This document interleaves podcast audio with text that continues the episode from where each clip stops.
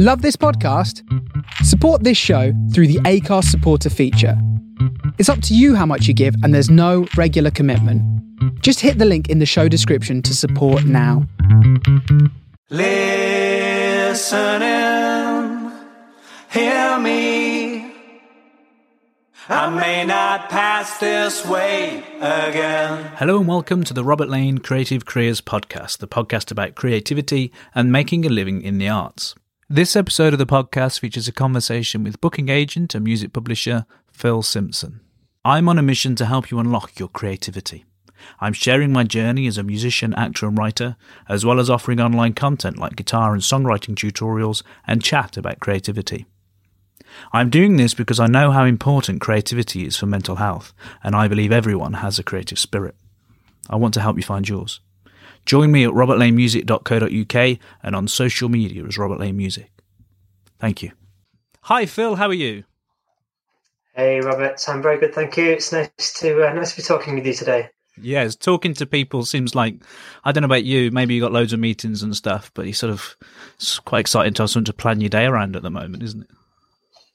Yeah, yeah. It seems to go through phases for me. Some days it's like really quiet, and then other days it's like Zoom day, and it's like bang, bang, bang. You know.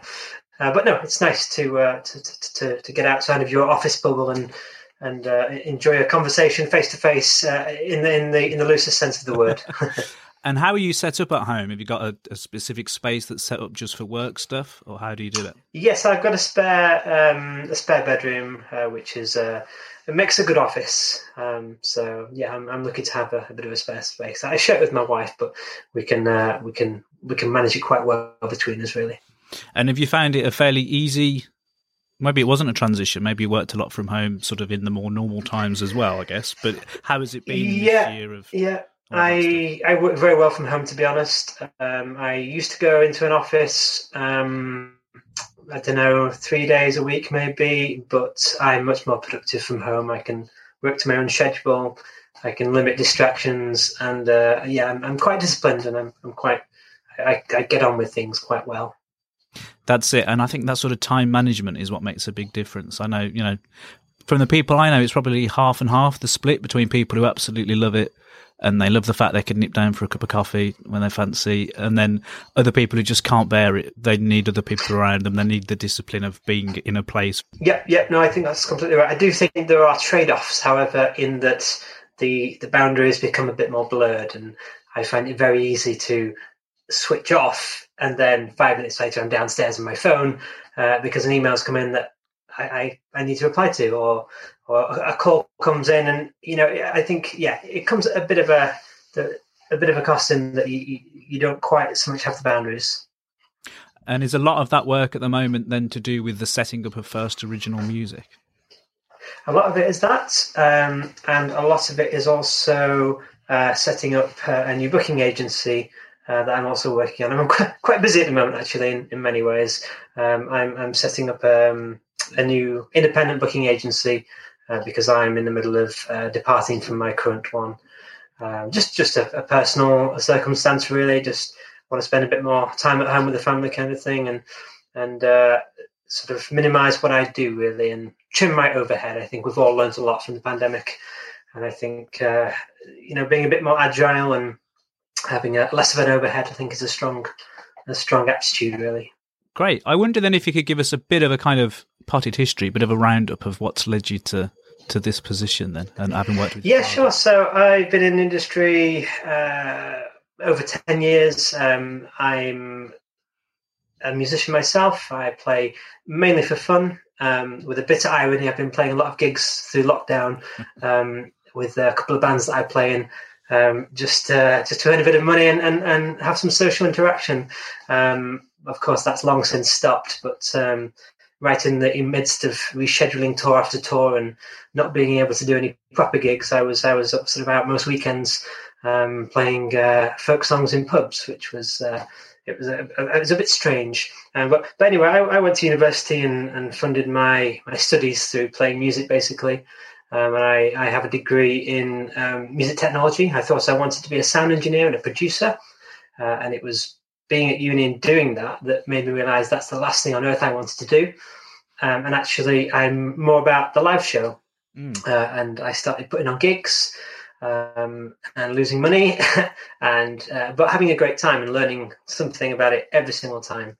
Um, I then sort of understood a bit more about the industry and realized that there was always a middleman between me and the artist. Yeah, I thought they've got a good job because they're not risking all this money and they're coordinating the actual whole tour. You know, they're they're the ones sort of with a vision and a strategy, and they're making this happen. I want to do that, so I spent a lot of time doing research and meeting people, and I did some volunteering at festivals, things like that, and I got to know a few people. Um, and ultimately, I that led to me getting some work experience uh, at a, a, small agency up in, up in the north called Adastra.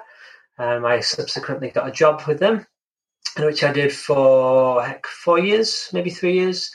Um, I then went off on my own and started my own agency called Regent Music. Mm. Um, after three years, I merged that with another agency. Um, it was still Regent Music, but I brought someone in and, and his roster of artists. Um, I think it was about four years, and then I, I, relocated to, to East Yorkshire, where I live now. Um, and I ended up merging the agency with my old employer, and we created Strada Music. Um, and sort of five years down the line, I say everything has changed so much with the pandemic. Um, and I've recently uh, had a family and everything. And I, yeah, I just made the decision to to just go back to being just me, uh, being say lean and agile, and and just uh, just trim what I do a bit and and try and enjoy things that a lot of us have learned a lot about during this pandemic, such as family um, and other things in life. Um, so uh, I, have been very much, very much, uh, yeah, with a, a, focus on that. But also, in the last uh, couple of months, I, have been thinking about diversifying what I do because I'm not one to sit still. I, would like to be ahead of the game rather than sort of react to to problems, you know. So um, one of my great interests of this business is songwriting, mm. which comes back to me being a, a, bit of a hobbyist musician and songwriter myself. But I've always found it fascinating that songs can have new leases of life again and again and again. And, and of course, behind every good songwriter, traditionally there was always a publisher who got these songs out there um, and they created value um, year after year for these great songs. Um, so I thought, yeah, there's no live gigs at the moment. I'm not going to be making a, a decent income from my agency for a long time. Um, and this is something I've always wanted to do. And I, I knew I did this five years ago, but I thought, no, now's the time. I'm going to just go for it. And uh, I've started First Original Music Publishing, um, which I'm just going to grow sort of slowly, um, organically, with just some nice writers, um, and just sort of run it side by side with the agency, really. Great. So, would the intention be to be working with the same artists in both avenues, or do you foresee it being a, a different a different offer? I, I, see it being very different, very separate. Um, not that there's a conflict of interest, but I think it might seem a bit strange from either party if if there was one person doing maybe too much of an artist's career, a bit like a 360 deal, I guess, which works for some artists and some artists it doesn't work for. So I wouldn't rule it out, but my aim is to try and keep it very separate uh, generally. Okay, great. I'd love to talk about the publishing and yeah. that, that, side of things. But before we move off from the, the sort of your experience with um, being an agent, then I'm just curious, having gone from one man operation to a bigger company. Yeah.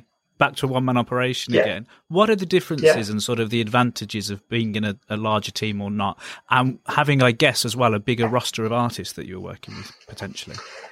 Yeah, I mean, my my my time with Strada Music uh, has been amazing, and it's something that I'll always be hugely proud of. And you know, we we had an amazing team, and we had an amazing roster, and it felt right at the time. It was very much this makes so much sense because we're just we're just a bunch of mates really who are doing this on our own anyway. Let's come together. Let's share costs. Let's share resources. Um, let's use our our co- combined efforts to to create something excellent.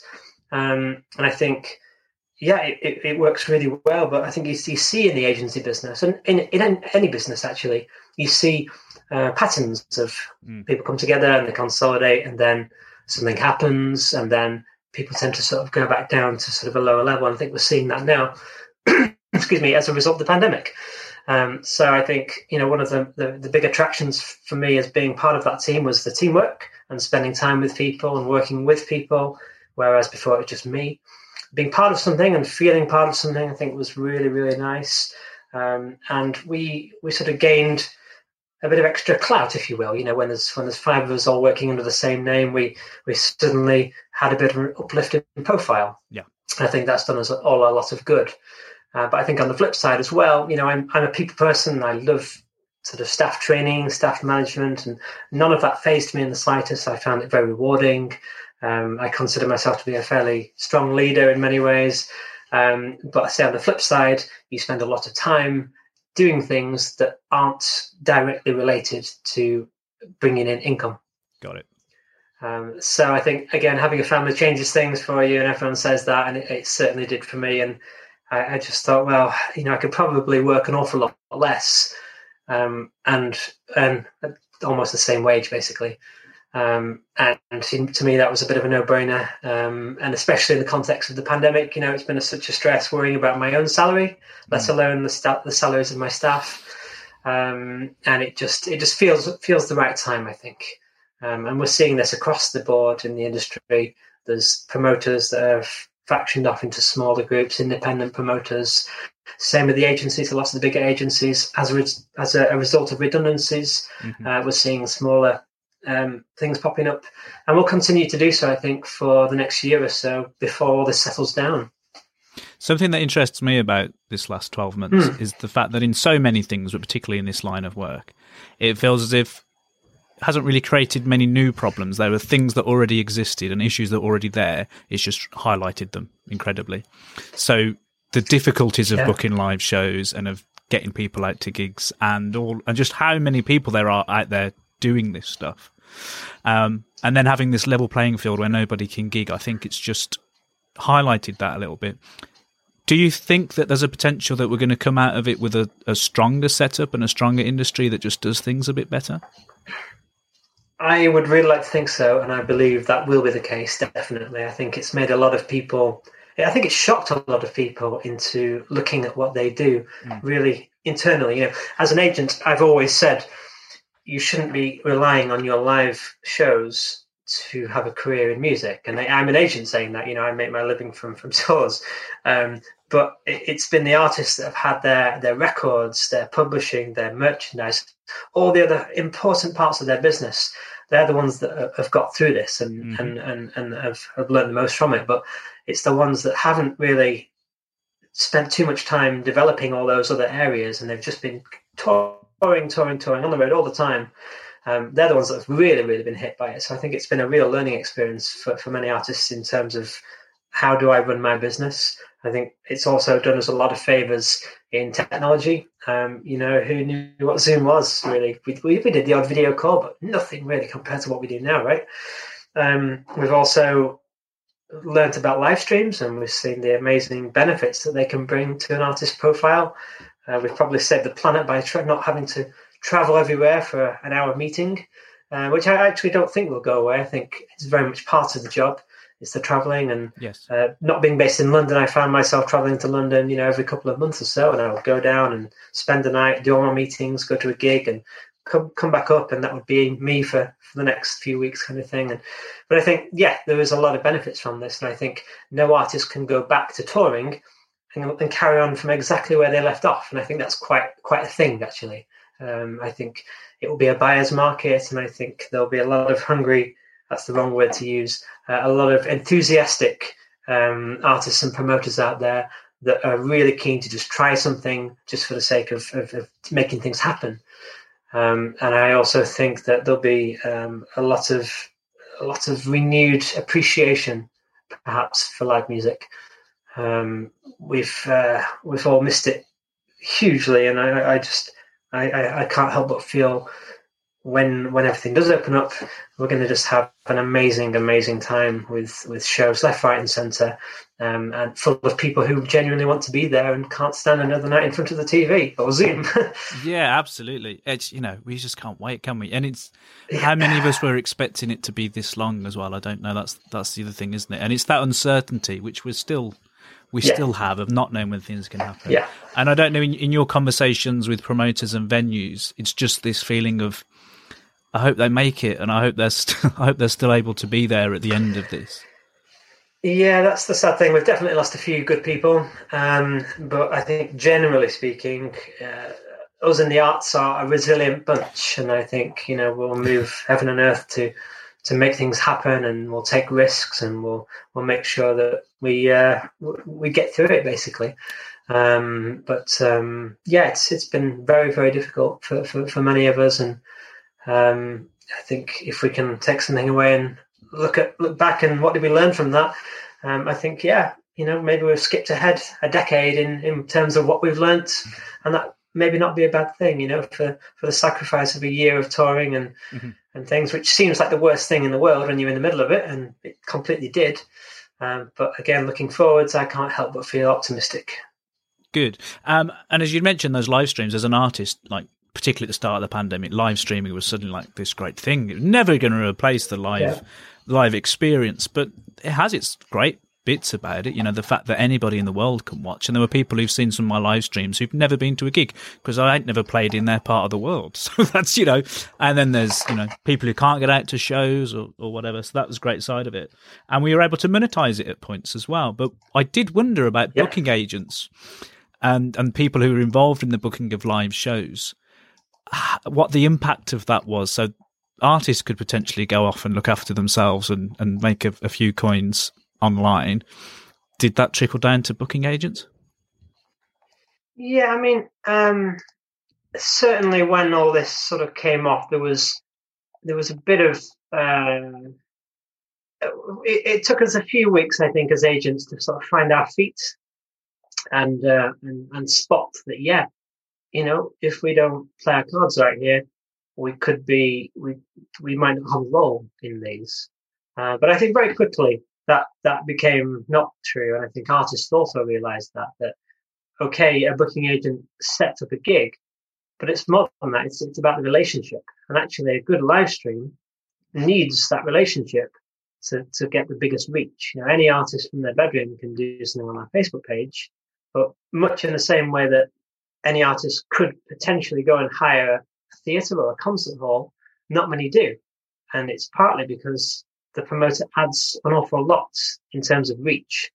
Um, so I think that's where it's been really helpful having your agent involved in these live streams because, you know, we were there learning about these streams, seeing what's working, what's not, who's doing them, um, and trying to get involved and saying, look, these guys have been doing some great streaming work. Mm. They've worked with some great names. I think they'd be a good fit, you know. Mm. Um, so yeah, there was a bit of a weird, a weird point, definitely, but uh, I think we've all learned a lot from from this, whether it be how to get enough lighting in your room, to what your bookshelf looks like behind your, your very camera. strong uh, which man has always been here, by the way. Yeah, very um, strong bookshelf actually in this call, I must say. yeah, um, it's uh... and there's a crossover there, isn't there, with the traditional booking agent thing, and which leads into your book as well, uh, the booking agent's book of secrets for touring musicians. Ah, thank you for the plug. Yeah, yeah, yeah. I um, I, I, I found myself very frustrated. I think it was the second week of April last year, and I was just undoing work all the time. You know, that's that was yeah. all my day was. It was just yeah, uh, I'm just ringing someone up, and we don't even have to say anything by that point. It was just like, yeah, okay, let's move it, you know. Um, and it was just really, really frustrating and getting me down. So I just thought I need to make something. Oh, great! Um, and I've always thought about making, writing a book, and you know, it was all up in my head anyway. And I just sort of hammered it out really. And actually, it's been quite uh, a nice trickle of income coming through in these in these dry months. That's fantastic. So without ruining the book, what, what are some of those secrets that an artist who's booking their own shows might not realize that a booking agent could could help them with? Well, I think my my um, my whole idea was to try and get inside the mind of an agent and what am I looking for in artists and mm. how where do I see so many artists going wrong and wasting time? And it, I thought if I could just offer a bit of brutally honest insights about you know what what I think when someone emails me and you know what do I perceive to be their profile level and what are they doing wrong and and just a few little insider tips really um, and actually most of it probably is very just common sense but I think in the context of of, of booking shows and everything they're probably um, often forgotten um, just just I, I, can't even think of anything massively. Um, there's there's just a lot in there. I think that that is just things that to me are just a given, and that's just you know natural. That's just, surely that's what you do. But in the conversations I was having with artists, mm. it was clear that oh right, you've not thought about that, or oh you're not doing that. Okay, okay, right. Um, so yeah, it's just me just trying to just enlist a bit of my insight really, and uh, and just trying. I think if everyone understands what agents are thinking, uh, they stand a lot better chance of, of, of getting signed by one. Mm. I'm sorry to interrupt the conversation at this point, but I wondered if I could ask if you might possibly consider subscribing to the podcast, rating it, and writing a review on your favourite podcast provider. Doing these wonderful things encourages the all powerful algorithms to push the podcast to new people. It's also helpful when I'm talking to potential future guests, as it shows that people are listening. Thank you. Great. Okay. So to talk about publishing then, and first original music. Yeah. I think it would be helpful, possibly, for people listening in, if we just discussed or, or outlined what a mu- music publisher is and what they do, and, and why an artist or a songwriter might benefit from a relationship with the publisher. Yeah, yeah. So um, basically, a publisher is is very much behind the scenes in the industry, but at the same time, it's one of the most important roles in the industry. Um, you know, from a an agent's perspective, I'm all about the live, the live show, but with the, my publisher hat on, the live show wouldn't be there if it wasn't for these great songs that kept bringing people back time and time again. You know, you hear a great song and you you stop what you're doing and you have to hear that song again, and there's nothing quite like that feeling.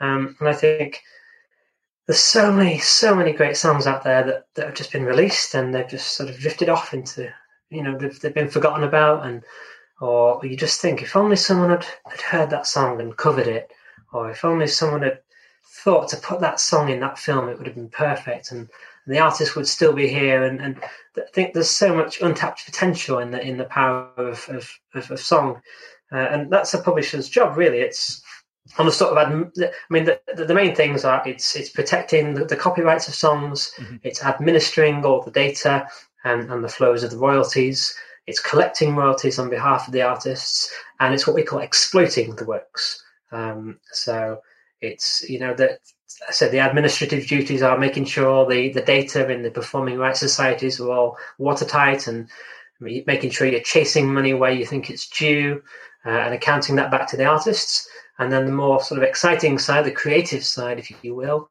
is actually trying to plug those songs to people and it's trying to pitch them for the next Netflix film or it's trying to get Celine Dion to cover it or or it's just always thinking creatively about how can we take this great song and inject a bit more value in it uh, so that more people can hear the song the artist can get a bigger profile mm. and there'll be a, a, healthy royalty generated from that um, and I think a song is a piece of music it's an asset um, and I think a lot of artists don't really see it like that. And I think if, if you if you've got the right team behind you and everything else is there, you the publishing is so important because that is the thing that's going to keep you going. Um, you know, publishers. I mean, publishers. We've all suffered through the pandemic, but but publishers are are still earning money for their artists from radio, from I say Spotify and streaming services with a raised eyebrow, uh, but from from syncs and TV, mm-hmm. um, you know, there's this. It's ironic. There's never been a greater need for music during this time, um, and I think yeah, artists should be looking at the value that that song there could be paying my pension in in 50 years time if uh, if only the right people were behind it trying to get some value from it and you've mentioned there that um, TV and film and all those things there's ever more of that at the moment, isn't there? Because there's so many platforms, and that's, I guess, what you mean. It's people talk a lot about Spotify and the streaming services, which have their issues that we're, I guess, well, I was going to say we're all aware of. I assume most people listening would know that the remuneration, certainly for artists, perhaps on the level that we're talking about, is not massive from the streaming. Um, we'll leave that there, I guess. Um, those are things that, are, that may potentially change, we hope. But the other avenues, so there's so much film and TV and gaming that's going on at the moment, and so much radio as well. Actually, whether it's national uh, sort of BBC or whatever, or commercial, or yep. all those little independent yep. radio stations that can exist and, and, spring up, and the technology is allowing this stuff to happen. And those are the sort of avenues and the relationships, I guess, that you're talking about, which perhaps an artist just isn't either aware of or just doesn't know how to tap into. That's it completely. It's it's it's all the small details that collectively mount up to um, a bigger thing, and whether that bigger thing is in terms of profile for the artist or whether it's in, in monetary value. Um, so it's it's chasing the pennies to make up the pounds. It's it's creating a long lasting uh, return on on uh, on on your profile, but also in terms of your royalty. Mm. And I guess it's similar how you mentioned with the booking agency when you are approached by an artist. Is that the way that you envisage the publishing company to go? You're you're you're hoping that someone's going to get in touch and say, "I have these great songs," or "I have this lovely song," and you'll go, "Yep, that's great. I can do something with that." Or is it more a matter of you're just aware of what's happening and you approach people? Um, I think it'll be a bit of both. Um, I, I, wouldn't be so arrogant that I know everything out there already that should be good enough, and I'm, I'm, I'm, I will always talk to people that approach me, and I think if, if someone's approached me in the right way, in a you know a, considered way, um, yeah, they they should certainly get a, a consideration. Um, but I think at the same time, I'm also looking in terms of um, you know what what could I bring to the table. I think publishing is, a, is a, it's a really important thing, and it's quite a scary contract in many ways. Uh, and it's something that shouldn't be given away lightly. You know, publishers have a bit of a bad rep for mm. back in the dark ages of the music industry, where artists would, would be hoodwinked into signing away their, their rights to their songs for their lifetime of copyright, and that's terrifying. You know, um, and I think uh, it's about the fit, and it's about it's feeling right, and if if both parties can work as a team to to get the best, I think that's a good relationship. Um, and I think it's it shouldn't be seen as us and them. It should be seen as a, a, collaborative effort. You know, you've got someone producing great, great songs, and you've got someone behind the scenes working these songs, uh, and together that's a really strong team. Do you envisage then having writers who are writing to to breathe perhaps for syncs, or is it a matter of this is what the writer brings, and you go and find the best opportunity for that? I I'm honestly not sure. I think in the first instance, my gut feeling is that I I don't want people to change what they do. Mm-hmm. You know, I mm-hmm. think I think artists should write what they believe in and, and write what's important to them.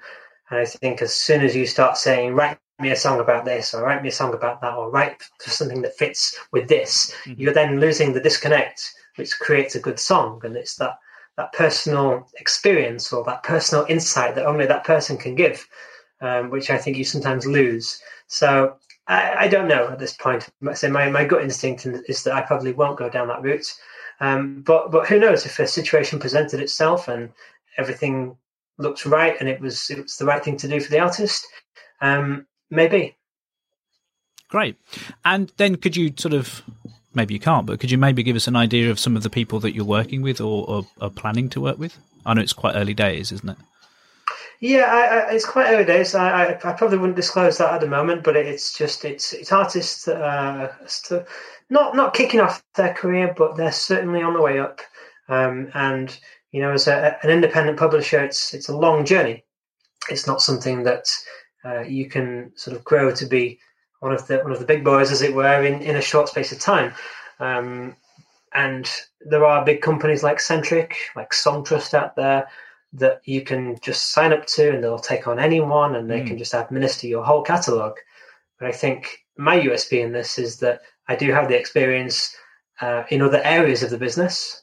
Um, and even though I'm, I'm keen to keep the lines quite separate, in some ways, as a publisher, it's in my interests to to have the, the writers that I work with achieving the best they can. So if I could offer advice in any other areas, such as life or or any other areas, that that they might be not so genned up about, uh, I can help them, and I think that's that's a bit of a personal touch, and I quite like that model um, of uh, you know the success in this industry is, is built around relationships and teams, and I think sometimes the right people can be more uh, more of more value um, than just just going with all the big companies. Yes, it's a kind of alchemy, isn't it? It's just so many things, like forming mm. bands with people. It mm. it might be that the the greatest drummer in your town might not be the best fit for your band because you can't stand Yeah. the way he eats breakfast. But but you know what I mean. There's something else in in all these relationships that goes down to that sort of unidentifiable element.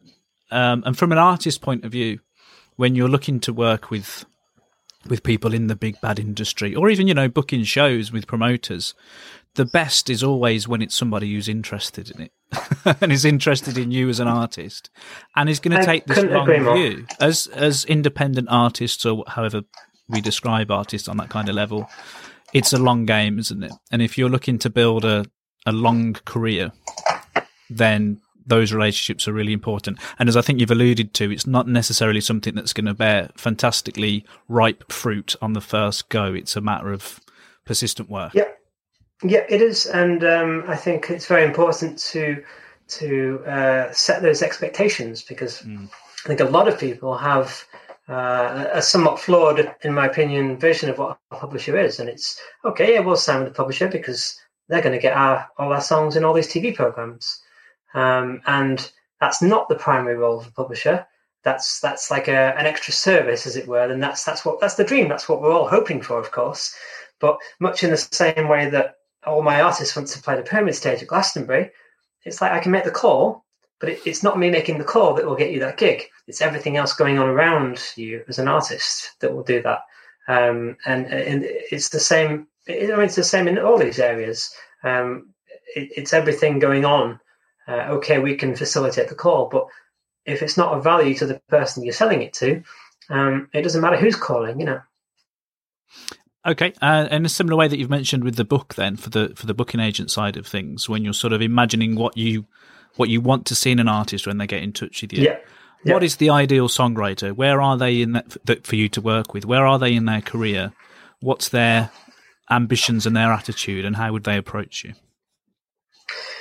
Yeah, so I think I, I've always got my ear to the ground. You know, I'm I'm I'm always looking for for new artists and and, and new writers, uh, and I think. I, I, I like to discover things myself in many ways. Um, like I said earlier, I will always consider anyone that writes to me. Um, but I think if someone keeps popping up, if you can't sort of escape, if you hear this song on the radio again and again, or if you keep seeing them popping up on your timeline, you've not liked their page, or your friends are liking them, um, I think you subconsciously get drawn into things like that. And I think um, if if if all the other parts of the house are in order, you know, their their live show, their website, their, their they've obviously got a fan base. I think that tells you a lot about the person as well. And I think that's really important because yes, you could be an amazing songwriter, um, but if you don't have a business drive or um, there's alarm bells ringing in other areas, um, you don't have a website or uh, or even as a publisher, you know, if your songs aren't registered on PRS, maybe, or I don't know, just there's, there's a myriad of sort of different criteria that I would look at to to sort of ascertain whether the artist is is sort of fit for a publisher in many ways, uh, or whether I would be interested. Um, but I think, yeah, the big thing is can they write a song that that that moves me? Um, and if if, uh, if that's the case, I think it's worth it's worth exploring. It's so interesting, isn't it? I, I heard a, a a webinar recently with a quite well known producer, and the question was when someone gets in touch, you know, what are you looking for? And it's like, well, it's partly what can I bring to it. So if they send me Yeah, some music yeah. which is fantastically well produced, it's like, well, Yeah. what what do you need me for? And as an artist, sometimes you can forget that element of it. That if you're asking for someone's help or advice, it, it you know, I think we all fall into the trap of thinking things need to be completely polished and finished. And if that's if you can completely polish and finish Yeah. and exploit everything yourself, you can do it yourself. I guess Yeah. is the thing. Yeah, I think that's a really good point, Robert. Actually, um, yeah, yeah, I've, I've often thought that um, actually, um, and I think, I think you've got to follow your gut sometimes. I think you know almost straight away if if this feels right, and um, you just get a feeling in, in, in my experience, you know. Great. Okay, Phil, thank you so much. That's all been really fascinating. If people want to keep in touch and follow developments with both the booking and the publishing, what's the best way for them to do that? Um, I mean, a quick Google search you'll find me. I think uh, I'm on Instagram. That's where I spend a lot of my social media time. Really, Agent Phil Simpson. Um, and uh, if if they want the book, they can look on Amazon or Apple Books or any of anywhere. What, what do they say? Wherever you get your books. all, um, all good bookshops. Um, and a final thought then for the rest of 2021, as we're talking, it's the when is it? It's the end of February. Sorry, just completely lost everything. It's the end of February, so we're. It'll be funny anyone listening to this in six or twelve months, but we're we're kind of being told the way that we hope things are going to go for the rest of the year. So, on with your booking agent hat on, what's the mood music? How do we feel about shows for the rest of 2021? Um, positive, I think overall. Good. Um, they have been moving shows ever since that announcement. I've been moving shows from sort of May, June. Um, interestingly, there's quite a lot of festivals that were happening on the weekend just before the 21st of June. Okay. Um, which they've now shifted to like a week later. And I'm like, mm, not sure about that really, because things could get shifted back, as we well know. Um, and for, for, for these people that have moved their festivals now, sometimes twice, sometimes four times, um, I think I'd be I'd be calling it safe in maybe July or August. Mm. Um, you know, I, I, I think outdoor festivals will be fine to to maybe five thousand capacity.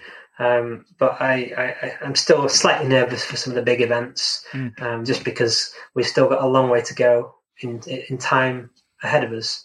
Uh, but I mean, ultimately, I'm, I'm, feeling very excited, and I can't wait to get through these next few months. Really, that's it, isn't it? And a, a much more, I think, a much more positive outlook in so many ways than, well, certainly this time last year, or yeah. going into the spring. Yeah, at least we know there is an end in sight now, right? Yeah, I think so.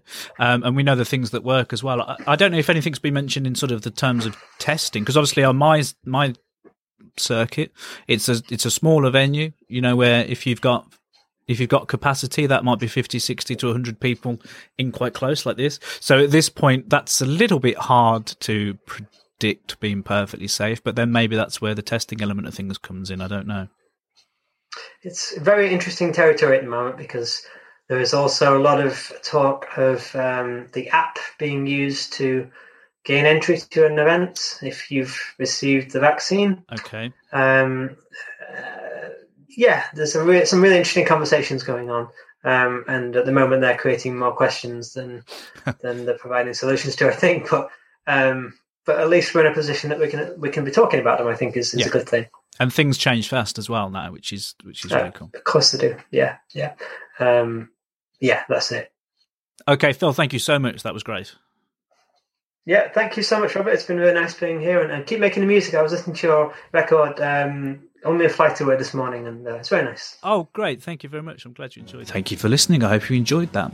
Join us next time on the Robert Lane Creative Careers podcast. Until then, please subscribe, rate, and review, and have a look at robertlanemusic.co.uk to see the other projects I'm working on. Thank you. Goodbye.